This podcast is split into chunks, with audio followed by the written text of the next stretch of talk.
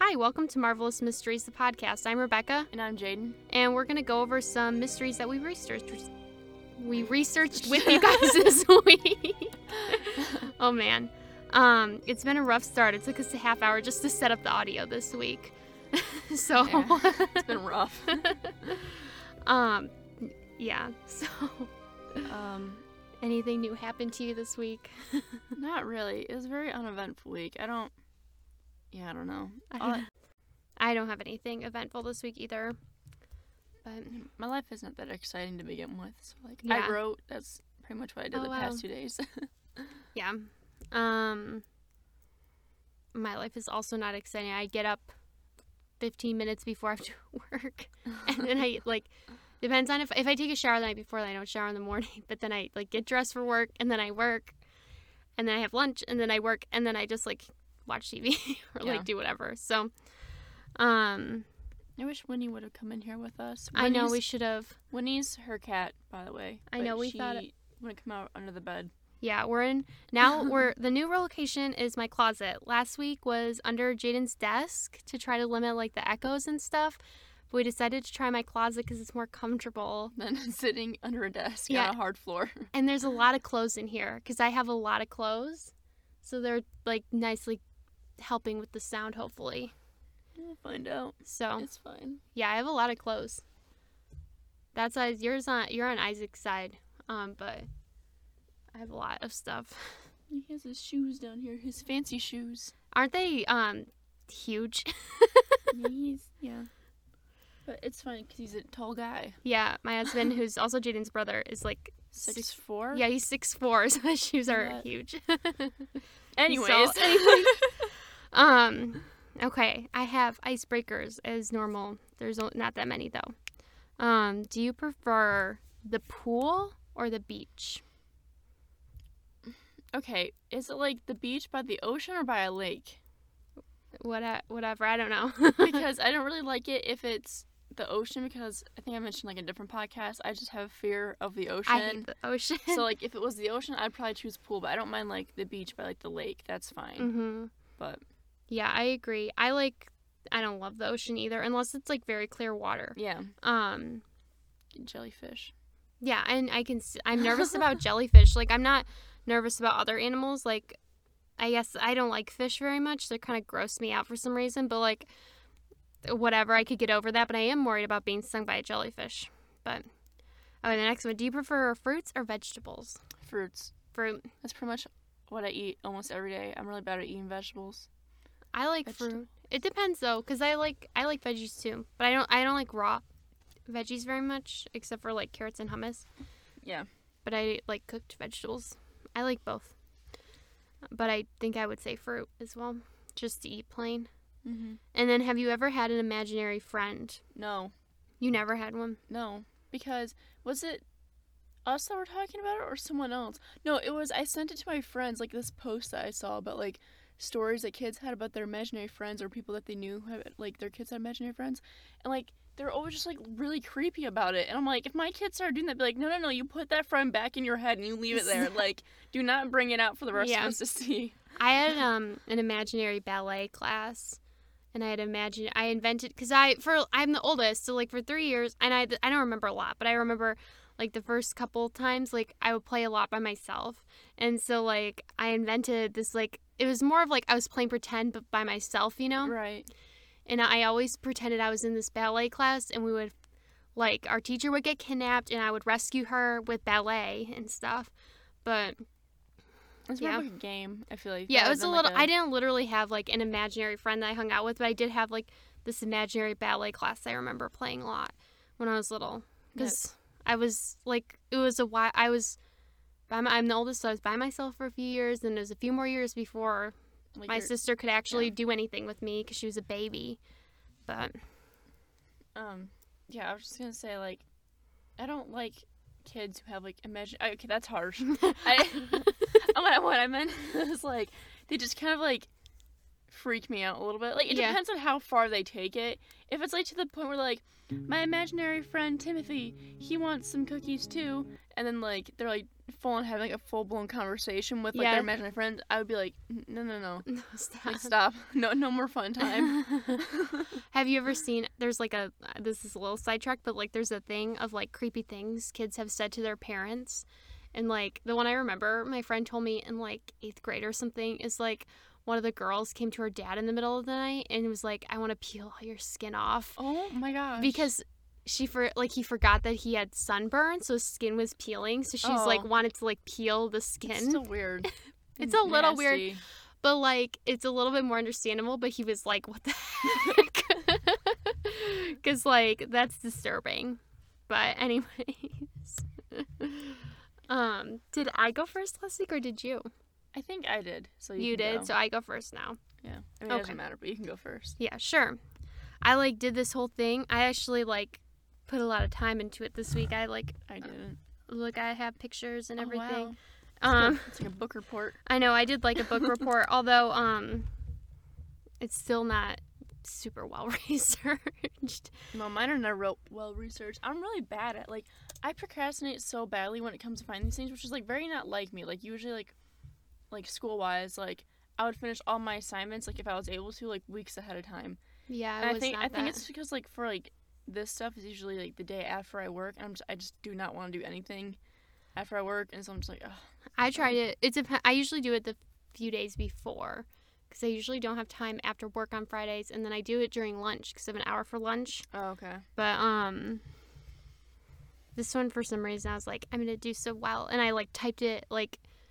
I don't know. I was like typing things, like adding like my own things and stuff, and because usually I like, you know, like just Highlight and highlight and copy and paste a little and like change it up, like add things from different sources. But this one I really, but it still is not that good probably compared to Yeah, other mine's people's. really short and not that well researched either. But I really don't know how much for what mine's about. I really don't know how much I could have done okay, research wise. Sorry, So- go ahead. no problem. So mine is called the Grimes sisters. It's either Grimes or Grims, but I think it's Grimes. G R I M E S. Yeah. Okay, so this is December twenty eighth, 1956, which is my anniversary. 1956. Yeah, I didn't get married in 1956, but that's the date I got married. Um, Patricia and Barbara Grimes, Patricia, who was 12, and Barbara Grimes, and Bar- Barbara was 15, um, attended the Elvis Presley movie Love Me Tender at the Brighton Theater in Chicago, and they never came home. So basically, these sisters were inseparable. They were two of the family of seven. Um, I don't like they were cute, well loved. You know, they're young. Um, they left the house at 7:30 p.m. and the Brighton Theater is about one and a half miles from their home. They had two dollars and fifty cents in their possession, about which is twenty three dollars today. Um, and they don't know if they either walked or took the bus to the theater. Um, so one of their friends from school, Dorothy Wein- Weinert, told investigators that she was sitting behind the girls. Um, with her younger sister during the movie. Um, Dorothy and her sister left at intermission of the double feature around 9:30 p.m. and saw the Grimes sisters in line to buy popcorn. She said she didn't notice anything strange. So their mother, their mother Loretta Grimes, thought that the sisters would stay for the double feature. Um, so if they did stay for the double feature, they should have been home around 11:30 p.m. So when midnight rolled around, she started to worry. Um, she sent two of their older sister siblings, Teresa, who is 17, and Joey, who is 14, to the bus stop to wait for them to see if they could find them. But it, at 2 a.m., they realized something was wrong. Uh, Loretta filed a missing persons report on her daughters with the Chicago Police Department at 2:15 a.m. on December 29th. So the investigation, the missing persons report sparked one of the largest missing persons cases in Cook County. It took hundreds of police officers assigned to the case full time. Uh, the officers were assisted by other officers from surrounding suburbs, and a task force was developed to uh, locating the sisters.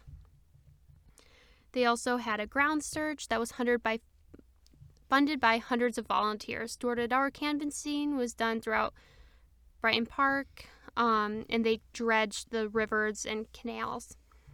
Um, they distributed over 15,000 flyers, and the church the sisters were a part of offered a $1,000 reward for their information, which is almost $10,000 today. It's like 95, a little over 9,500.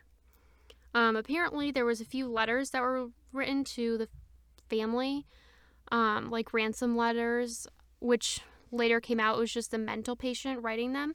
Uh, Loretta even went to Milwaukee on January 12th and sat with a, at a Catholic church with a thousand dollars. He signed her. The letter promised like that Barbara would walk in, retrieve the money, give it to the kidnapper, and then both sisters would be released, but no one showed. There's tons of random sightings of the sisters. Um, as far as Nashville, um, in the event that her daughters had been kidnapped, Barbara said, If someone is holding them, please let my girls call me. I'll forgive them from the bottom of my heart. She made a plea to the kidnappers or whoever abducted her. Um, a lot of people thought that the girls like just ran away or orchestrated their own disappearance because they wanted to go to Nashville to meet Elvis. Mm-hmm. Um, so on January 19th, 1957, there was a statement issued from Elvis Presley's Graceland estate, which said, um, if you are good Presley fans, you'll go home and ease your mother's worries. Um, and Elvis apparently also made direct radio pleas to the sisters, trying to get the girls to go home to their money to their mother. Um, since they were such big fans, and a lot of people thought that they just ran away and orchestrated all this so they could meet him. Right. Um, they still had no leads, and the only theory they decided the only theory is that they ran away. But Loretta, their mom, objected, saying that the girls would never do something like this. Um, but after a month of all the searching, it stalled out. So nothing happened. So January twenty second, nineteen fifty seven. A construction worker named Leonard Prescott spotted what he thought were mannequins, or what he said was these flesh colored things, on a German road, on German Church Road in Willow Springs, which is maybe 20 minutes away from the theater if you drive. Um, he went home to get his wife. They returned to the site and they discovered the naked bodies of Barbara and Patricia Grimes. Um, his wife fainted upon the sight of the bodies. They are positioned super awkwardly, like um, Barbara lying face down, and then Patricia was like laying on top of her sister. Their faces were damaged by animals, and they Leonard and his wife immediately reported their findings to the police. So it was believed that the sisters had been driven to the location in a car and were dragged or lifted out of the vehicle and then placed or thrown and placed or thrown over the guardrail. So it's just like by the side of the highway. It's just like it's not that far from the road, Mhm. I don't think. Like I saw a picture of it and it's not very far. Um Barbara had three wounds was resembling ice picks and injuries related to blunt force trauma. Uh, Patricia had lots of bruising, uh, and their father, Joseph Grimes, had to come and identify the bodies.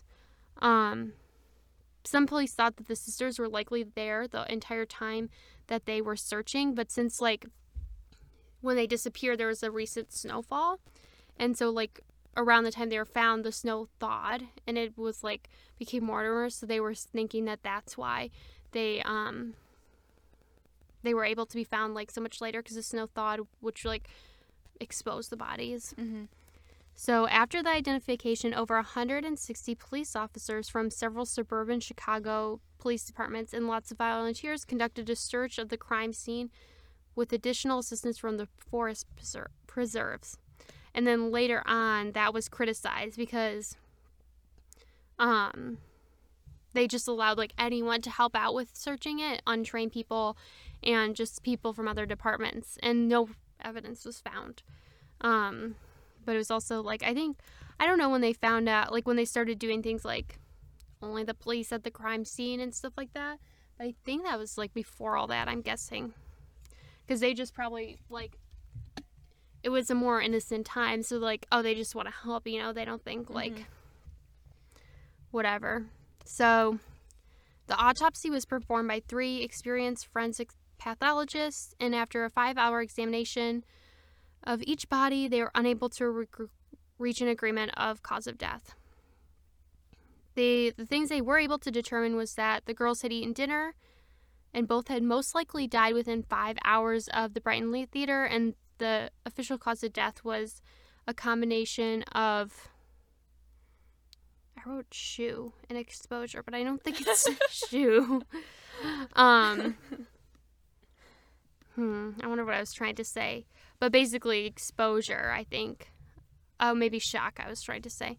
Um, but there's no obvious fatal wounds on either girl's body. There's no, they weren't drunk, drugged, or poisoned. They never found any of their clothing, and the bodies were described as being marked clean. Um, the autopsy was revealed that Barbara had engaged in sexual intercourse. There's no co- evidence if it was forced, although I'm guessing it probably was forced. Yeah, Um, like 12 and 13 or something, Yeah, right? no, yeah, and no matter what it is, um, they can't give as long as the person is like not also 15, which I'm guessing they're not. Probably not. Um, then it's not consent. yeah. Mhm. Yeah, so the official death certificate death certificate says murder. Cause of death is murder. Specific means is secondary shock. So, um, it's really sad because I'm like I'm nervous that they're just slightly alive, not slightly alive, but you know, like barely alive, and had to sit out there in the cold. Yeah. Um. Yeah, and I accidentally saw the crime, one of the crime scene photos, and it's not like super graphic, but it was like it's still disturbing enough and made me sad. I was like, nah, I didn't, I don't like to look at stuff like that, but I accidentally like saw it on the website, and it's not horribly, you know, like disturbing or graphic, but it is because it's like they're just like thrown over the rail, like they were like trash or whatever, Mhm. which is horrible.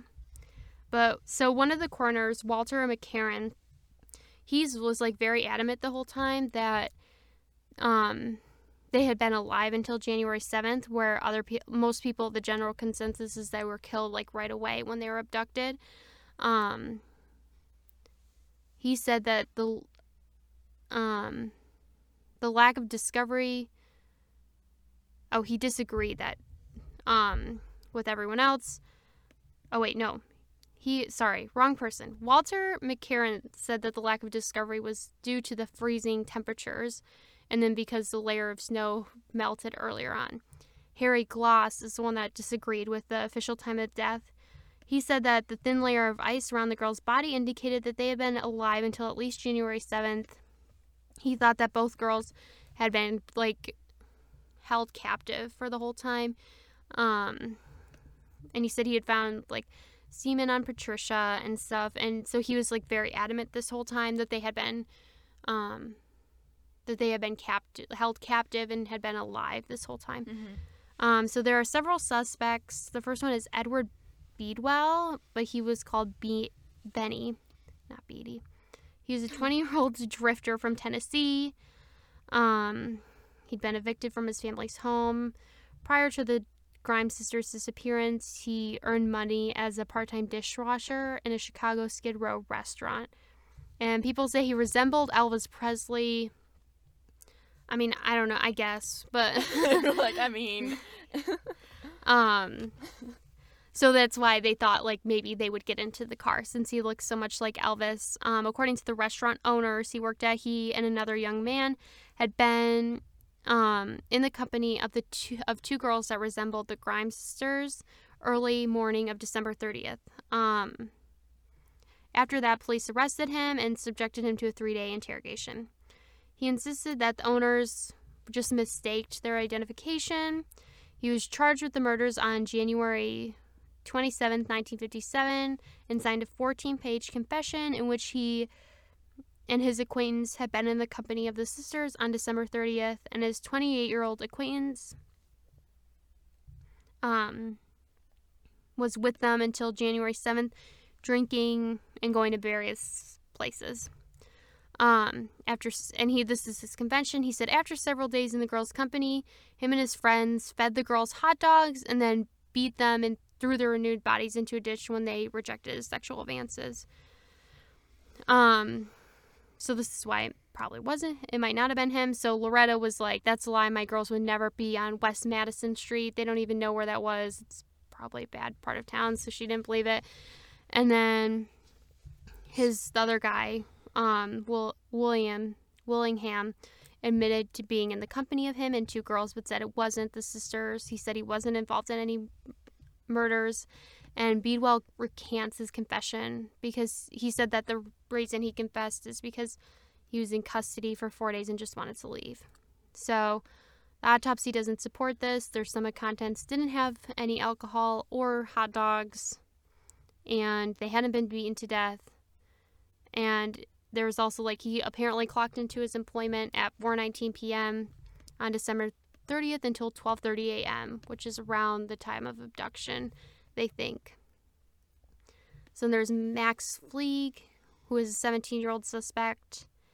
Um, he was considered one of the prime suspects at the time because of his age, because he's closer to the girl's age. Um, but he was prevented from taking a polygraph test because uh, like juveniles are protected under law they don't have to take any Mhm. um, he volunteered but during the unofficial tests he s- allegedly confessed the murders but since there is no legal means of using the um, polygraph tests as evidence they had to release him and there's again no physical ev- evidence supporting his own official investigation but he was jailed later for murdering another young woman um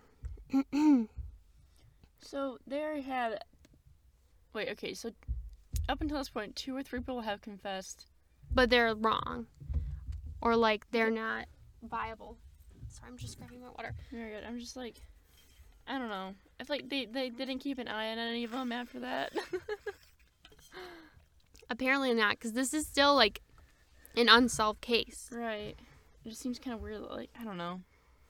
okay well this is the next one this next one's interesting walter kranz he's a 53 year old steam fitter and self-proclaimed psychic um, so on january 15th he called a switchboard operator in the chicago police department's complaint room and told the operator that both sisters were deceased and their body could be found in an unincorporated area in lyons township or leon's township i don't know but he wouldn't give his name he said he had the revelation in a dream um, the operator, though, was able to trace his car from the home. Um, so the park he described was only one mile from the true location where the bodies were found. Um, when questioned, he told the police that his ancestors possessed psychic powers and that he had a vision at night.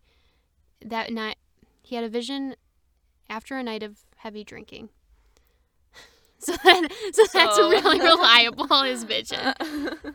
Um, he was initially the number one suspect, and apparently the handwriting experts said he like may have written some of the ransom notes, but he denied involvement and he was released. So also he didn't fit it. Then there's this guy, but this doesn't happen. So Charles Leroy, Leroy Melquist, um, they didn't discover him until 2013. So in 2013, a retired West Chicago police officer named Raymond Johnson began a personal investigation into the case. Um, he had extensively researched the case and he believed um, that he could solve it, but with public assistance. He thought the killer could be this guy, Charles Re- Leroy Melquist.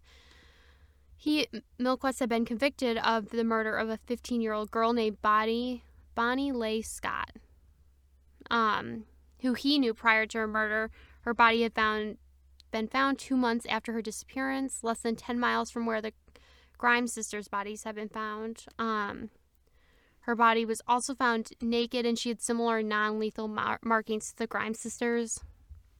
And there are similarities to the murder and the disposal of the bodies, but um, they had never questioned him around the same time as the Grimes sisters' murders. Um, so the day after the body of Bonnie Lace, Leigh Scott was found, Loretta um, received a phone call from an individual who claimed responsibility for Bonnie's murder. He said, I've committed another perfect crime.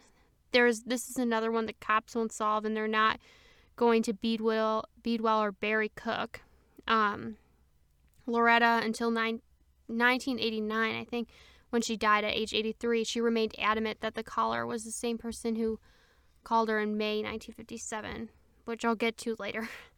um, so he claims Johnson, the guy investigating this, claims that he spoke to a third girl who was abducted with the Grimes sisters but escaped, and she was 14 years old at the time but would not come forward out of fear. So Charles died in 2010 and he was never charged, but he was arrested for the other one. I believe he died in prison, but I don't have that. Um, so the aftermath of all this, um, some of this nice, like Loretta was unable to work because of all this, but friends and family and people in the community donated a lot of money to the family so she could focus on this. Like, um, with all the funds, they were able to pay off the mortgage on their house and pay for the ex- funeral expenses for Barbara and Patricia, which is nice that she didn't have to worry about that. Um, so May of 1957, this is what I was like referring to earlier. Loretta received anonymous phone calls from an inv- individual claiming to have undressed and killed her daughters. Um, the family received a lot of hoax calls like this before, but sorry, I need some water. Um, but this particular caller ridiculed police efforts um, because they weren't able to blame any of the suspects that they brought in. Um, he ended the phone call with, I know something about your little girl that no one else knows, not even the police. The smallest girl's toes were crossed at the feet. Which, if the police don't know, I'm guessing because I don't know if how they would like say that, like check his whatever, unless they took crime scene photos. Mm-hmm. Besides, like just the like in detail ones, like they took take now. Um, one year later, Loretta publicly stated her conviction that her daughters were murdered by someone they kn- knew. She said, even in the cold win- winter, Barbara and Patricia would have never gotten into a stranger's car, no matter how cold or uncomfortable they are. And so, that guy I mentioned earlier, what is Raymond Johnson? He created this Facebook group dedicated to helping solve the Grimes sisters' murder. So, there's a Facebook group. I looked it up this morning. It's still like active, and you can join it um, dedicated to any information relating to this, and so the case is still officially marked as opened and remains unsolved.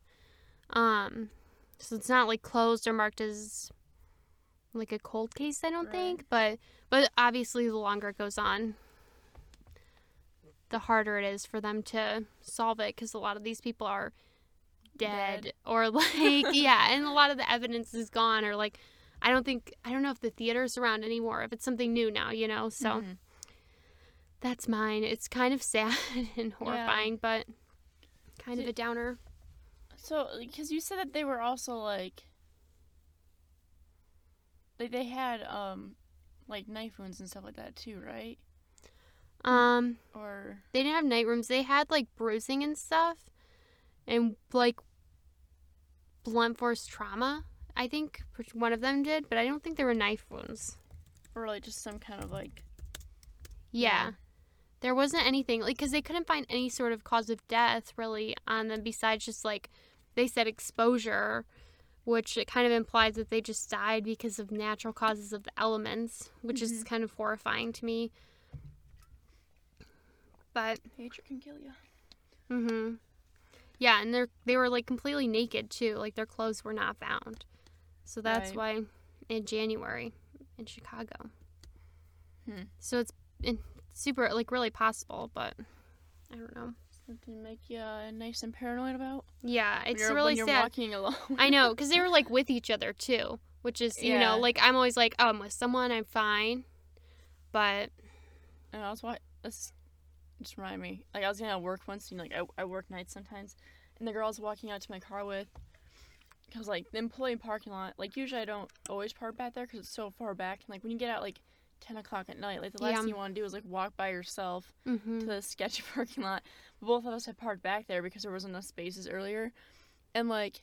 I don't know if like she was also a fa- fast walker or if we just had like the mutual understanding like just walk quickly to the car. yeah but I know I get freaked out and then like I don't what did I get freaked out about the other night? Because like Isaac was like like I freaked him out because I was like I hear something. But we live in like an apartment and you have to like and uh, very often people just like you have to buzz in to get into the building Right. like to our door but really often like someone will ring our doorbell we do it too we just let whoever in you know because like maybe they just forgot maybe it's the delivery guy you can't tell but um i was and he's then it makes him paranoid so it rubs off on people. Huh. Yeah, I don't. I don't like. Like those type of cases are like, yeah, they're interesting, but I just never like reading them because they're so like, just like sad and like, par- Yeah. like you know, like I don't know, makes you feel things. I like, know I don't. it's dep- a little sad. Yeah, my favorite like it's like I feel weird saying this. My favorite crimes to read about are like I re- I like hearing like the like why of why a killer would like do something, even though it's like still not an excuse or you know. But I I just Right, it's just, like- interesting to me Yeah. the psyche and I I don't know, but I thought it was interesting but also really sad. But maybe they'll solve it still. Maybe. Because they would be, if they were like, like 12 or 13 and 15 at the time, that was 56. They would still technically be alive by now, potentially. Yeah, like in their 60s or 70s. yeah, So, yeah, and it's sad because they're like so young too, you know. And yeah. They just went to the movie like, um, my parents. I think I was like 13 when my parents like first ever like dropped me off at the movies to hang out with my friends, and they would pick me up right after the movie was over. And Yeah, like, gran- granted they walked but like you know there's like the 50s not that much happened then and so it makes me paranoid Yeah. But what is yours um, so mine isn't anything like that. It's mine's not even like. It's kind of interesting. It's not that long, first of all. It's like four pages. you're good But then like it's just kind of like oops. Um like there's no like no like murder or like anything like that. It's just like weird things that happened on this island. that's interesting. That's kind of all it was. yeah that's It's not in depth as yours. no it's good that's why we chose like mysteries instead of murders so we could have anything weird or intriguing Um so mine is I don't really know how to Eileen I how do you pronounce that, do you think? Eileen? i would say eileen yeah Okay. Well, I'm gonna pronounce it Eileen. So mine's about the, the, the disappearance of the Eilean Mor lighthouse keepers. Is that Winnie? Is she at yeah the door? Yeah, she's crawling at the door should we let her in Sure. Watch it. It's not Winnie. It's a person. Hi. You want to come in? Come here. Oh, there she is. Come here. i don't know if she'll come in here I want her in here. Winnie. Come here. Oh, she won't come in. She knows. i don't think she, she will knows it's a trap. Yeah. come here. okay well All right, she's that was the cat. yeah, she's not coming in. She really she wanted to, but she she can just creepily scratch at the door. yeah. Okay. Anyways, so mine's about the Eilean Mor Lighthouse Keepers. So on December 26th, 1900, um, a small ship was making its way to the Flannan Islands in the remote outer Hebrides. I feel like I'm pronouncing all this very wrong, but it, you it's know. no problem. Um, its destination was the lighthouse at Elaine Moore, um, Eilean Mor, a remote island which was completely uninhabited. Um, and like even though it was uninhabited, like a lot of people were still very interested in it just because it was kind of just like little little sketch, you know. So it was named after Saint Flannan, a 16th century Irish bishop who later became a saint. Um, and he he built a chapel on the island, and for centuries shepherds used to bring used to bring sheep's over sorry, I read that wrong. Used to bring over sheep to the island, um, just to like graze and stuff like that. But like the guy would never ever stay overnight because they're afraid of like spirits and things that might have haunted Okay. the island and yeah. So, uh, Captain James Harvey, um, was in charge of the ship that was also carrying Joseph. Is that supposed to say Joseph? It's like J O S P E P H, Joseph. um, jo- Joseph Moore, um, a replacement lifehouse keeper.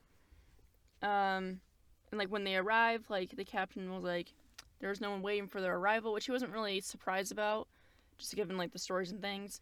So he blew the ship's horn and sent up a warning flare to at- to attract attention, but there was no response. So Joseph Moore, um, oh yeah, it was just misspelled. It's Joseph. okay. Joseph Moore, um, like he went ashore.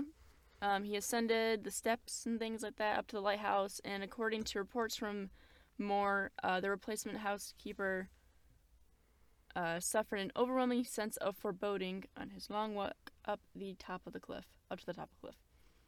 Um, whoa, it's moving. Okay. So once he was at the lighthouse, Moore noticed something was immediately wrong. Uh, the door to the lighthouse was unlocked, and in the entrance hall, two of the three oil-skinned coats were missing. Um, so Moore continued on to the kitchen area where he found half-eaten food and an overturned chair, um, as if like someone had jumped up from their seat and hurried and left. Um, and like just in general, like to like another thing that was also kind of weird was that the kitchen clock also stopped working. It just stopped. So Moore continued to search the rest of the lighthouse, but he didn't sign. Uh, fo- oh gosh, but he didn't find any sign of the lighthouse keepers. Um, so he went back to the ship to inform the captain Harvey. Um, and he, the captain, ended up ordering a ser- ordering a search of the islands for any missing men, but no one was found. Um, so Harvey sent back a telegram to the mainland, um, which in turn was forwarded to the Northern Lighthouse Board headquarters in Edinburgh. Um, so this is the telegraph that he sent. Um, it says a dreadful accident has happened at Flannan's. The three keepers, Ducat, Marshall, and the occasional, have disappeared from the island. On our arrival there's this a- on arrival there this afternoon, no sign of life was to be seen on the island. Um, fired a rocket, but as no response was made, managed to land Moore, who went up to the station but found no keepers there. The clocks were stopped, and other signs indicated that there that the accident must have been must have happened about a week ago. Poor fellows, they must have been blown over the cliffs or drowned trying to secure a crane or something like that. Night coming on, we could not wait to make something as to their fate. I have left Moore MacDonald, boy mas- buoy master, did I say it, and two seamen on the island to keep the light burning until you make other arrangements. Will not return to Oban until I hear from you. I have repeated this wire to Muirhead in case you are not at home.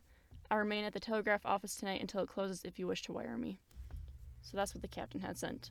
Um, just let everybody like to let the what's it called headquarters know what was happening. Okay. Um, so a few days later, Robert Muirhead, the board's super super natant, I guess I should say it, was both uh, who both recruited and knew all three men personally, departed for the island to investigate the disappearances. Um, and he found nothing at the lighthouse. Um, after like, because Moore had already reported, so he found nothing else to add on to that. And then, except he found the lighthouse's log, like a journal. Not, Okay. not, not like a log. It's just my luck. uh, that's how that's what I thought at first, and I continued. Yeah. I was like, oh, that makes a lot more sense. um, so Muirhead um, immediately noticed that the last few days of the entries were unusual.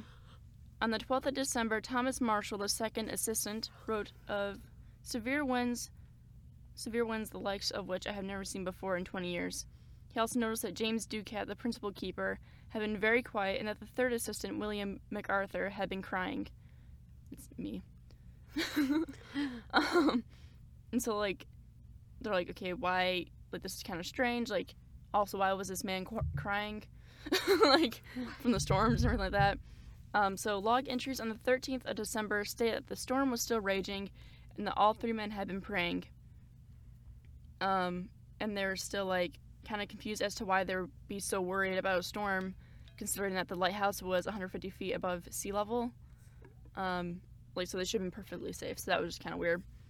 Um, then even more peculiar, pe- pecul- peculiar. Peculiar. I can't say that word. It's like regularly. I can't say that word either. Regularly. yeah. I, I anyways, we're Okay. gonna move on. um.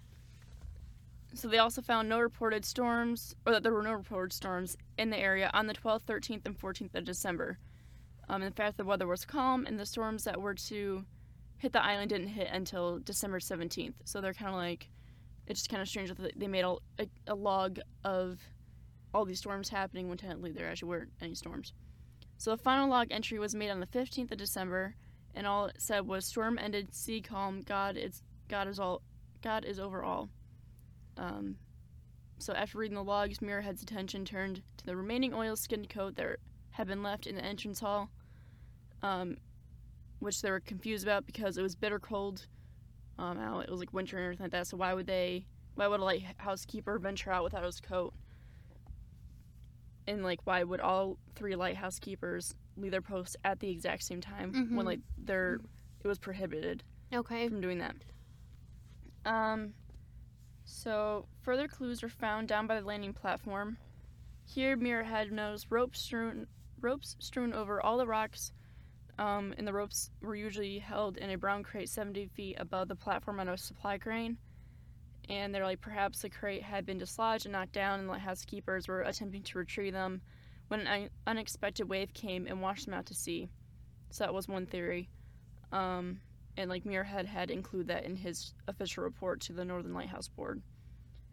So this is just the last little bit, so it's almost over. But it says this explanation left some people in the Northern Lighthouse Board unconvinced. For one, why had no none of the bodies been washed ashore? Mhm. Um, why had one of the men left the lighthouse without his coat, especially during, so, or since it was uh, winter? Um, and why had all three lighthouse keepers been taken unaware by a wave? Um, so the most like question, or not question, but like the most like weird things like a lot of people pointing out like at that time like the conditions like the, of the Mhm. sea like were absolutely calm like that like nothing should have happened like a weird Okay. storm to like wash them out to sea like everything should have been fine. Um but yeah and so over the following dec- decades um, lighthouse keepers at elaine moore have reported strange voices in the wind calling out the names of the three dead men. Uh, theories about their disappearances have ranged from foreign invaders capturing the men all the way through to an alien abduction. Um, but yeah, it's like whatever the reason for their disappearances, um, something or something or someone, you know, snatched the men up. and- Snitched. yeah, that's kind of where it ends. I guess I could have probably, I mean, I can do it now if you want me to, but I guess I probably could have looked into more of the theories. It's just like it kind of it kind of sounded like they didn't really have much to go on anyways. Yeah. Because And like, when was this again? this was in the 1900s, I think. Okay. Yeah, it's the 1900. But yeah, that's all mine is. Like I said, it was pretty short. Um, but yeah, I mean, I thought. I mean, had It's I looked eerie. had I looked into it more, I probably could find out some more interesting facts about it. Like I said, I was kind of like doing this somewhat last minute. but It's um, eerie though. Anything with a lighthouse is always eerie and foggy and Yeah. creepy. You've seen the Scooby Doo yeah, like cartoons like I remember. Is this the same one where he cuts the fog with his like with little his nail. yeah and eats it? Yeah. Yeah, that's like very well seared into my brain. So, yeah, but that's all we have really Yeah. this week. Um, like I said, we didn't have anything interesting to share otherwise. about our lives no. Yeah. I almost had another cat, kind of, but not really. But we went to the pet store to get my cat food, and then there was a little cat, and it was like very cute and loving. I want to get a pet. Yeah, it's so cute. I was, it was like very cuddly. They're like, this is definitely a lab cat, and I was like, oh, but like, the only thing, the biggest thing preventing it is like you're supposed to have one litter box per cat Mm-hmm. per level of floor your house is technically.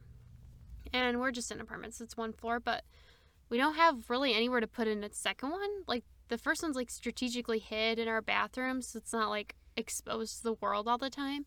So we don't really have a place to put another one. So I would feel bad. Yeah. But that's all. I Um, want a, I want a dog, or a cat. I want either one or both. But I'm also kind of allergic to cats. but you Um, get used to your own, they say. I guess probably. And a a lot of people, I've heard that a lot of people are actually litter to, allergic to the cat litter dust that is on them. So that's maybe why like an indoor cat would bother you. So there's special cat litters you can get that don't Yeah, like maybe. make dust or whatever. I'll say that could be it because I think I'm also allergic to outdoor cats though. That but that's probably because they have like pollen and stuff on their Yeah, fur. Yeah, that could be it.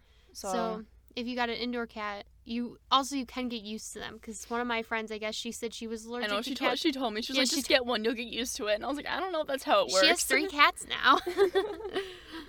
so um, I recommend them because they're easy to take care I know that's of. the other thing. Cause like, if I get an apartment or something like that, I would Yeah. say cats can be easier to take care of. But I just like dogs. I think more. They're more like, unless it's like a really cuddly So- cat. yeah, unless it's like a really cuddly cat. Like you can't really. I feel like a lot of cats don't really like to be like You snuggled a lot. Yeah, my cat will but- snuggle with me a, a couple times a day, but she's the most cuddly cat I've had. But like, um, you just have to pick out the right one. But also, nice thing about cats is like you can also just kind of like leave them for a few days. Yeah. You don't have to. Thing. You like a dog, you have to get someone to watch it, and they're really high maintenance. Maybe I'll just get like a cat the size of a dog, like a Maine Coon. Mm-hmm.